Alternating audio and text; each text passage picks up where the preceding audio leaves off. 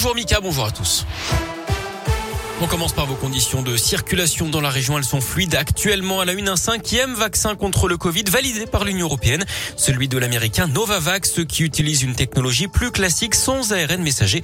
La présidente de la Commission européenne dit espérer que ça permettra de convaincre les sceptiques d'aller se faire vacciner.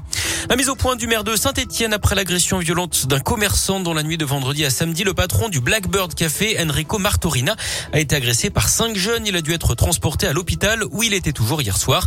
Le restaurateur avait prévenu un peu plus tôt dans la soirée qu'une bande se mêle à Zizani dans l'hypercentre de Saint-Etienne. La police municipale était intervenue une première fois avant 22 heures, mais elle n'était plus là au moment des faits peu après minuit. Les équipages avaient été appelés dans d'autres quartiers de la ville.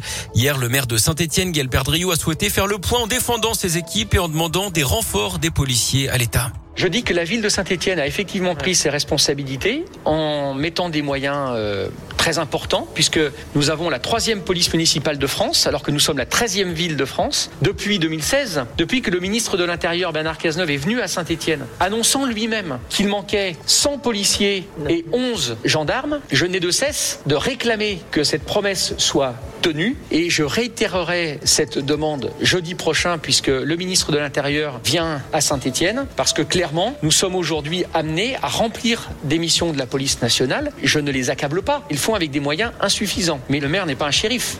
Gérald Darmanin, le ministre de l'Intérieur, attendu donc dans la Loire. Après-demain, il ira d'abord à Firminy où quatre voitures de police ont été brûlées ces derniers jours, puis à Saint-Etienne donc, où une entrevue avec Gaël Perdriau est au programme.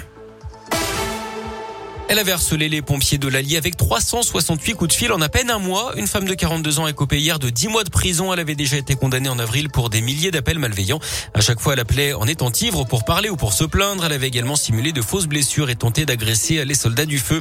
Bad buzz pour Nicolas Dupont-Aignan. À un peu moins de six mois de la présidentielle, le candidat et leader de Debout la France aurait propagé le Covid après avoir été testé positif. Lui qui est opposé au pass sanitaire avait assuré s'être remis à l'isolement.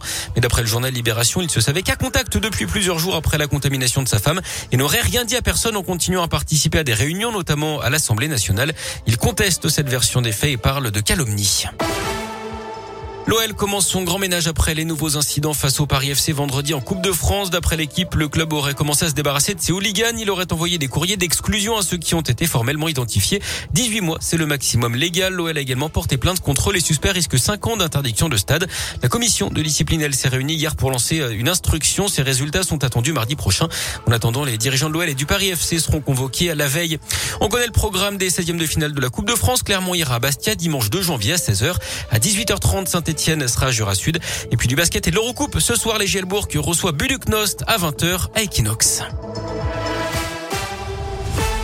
Merci beaucoup.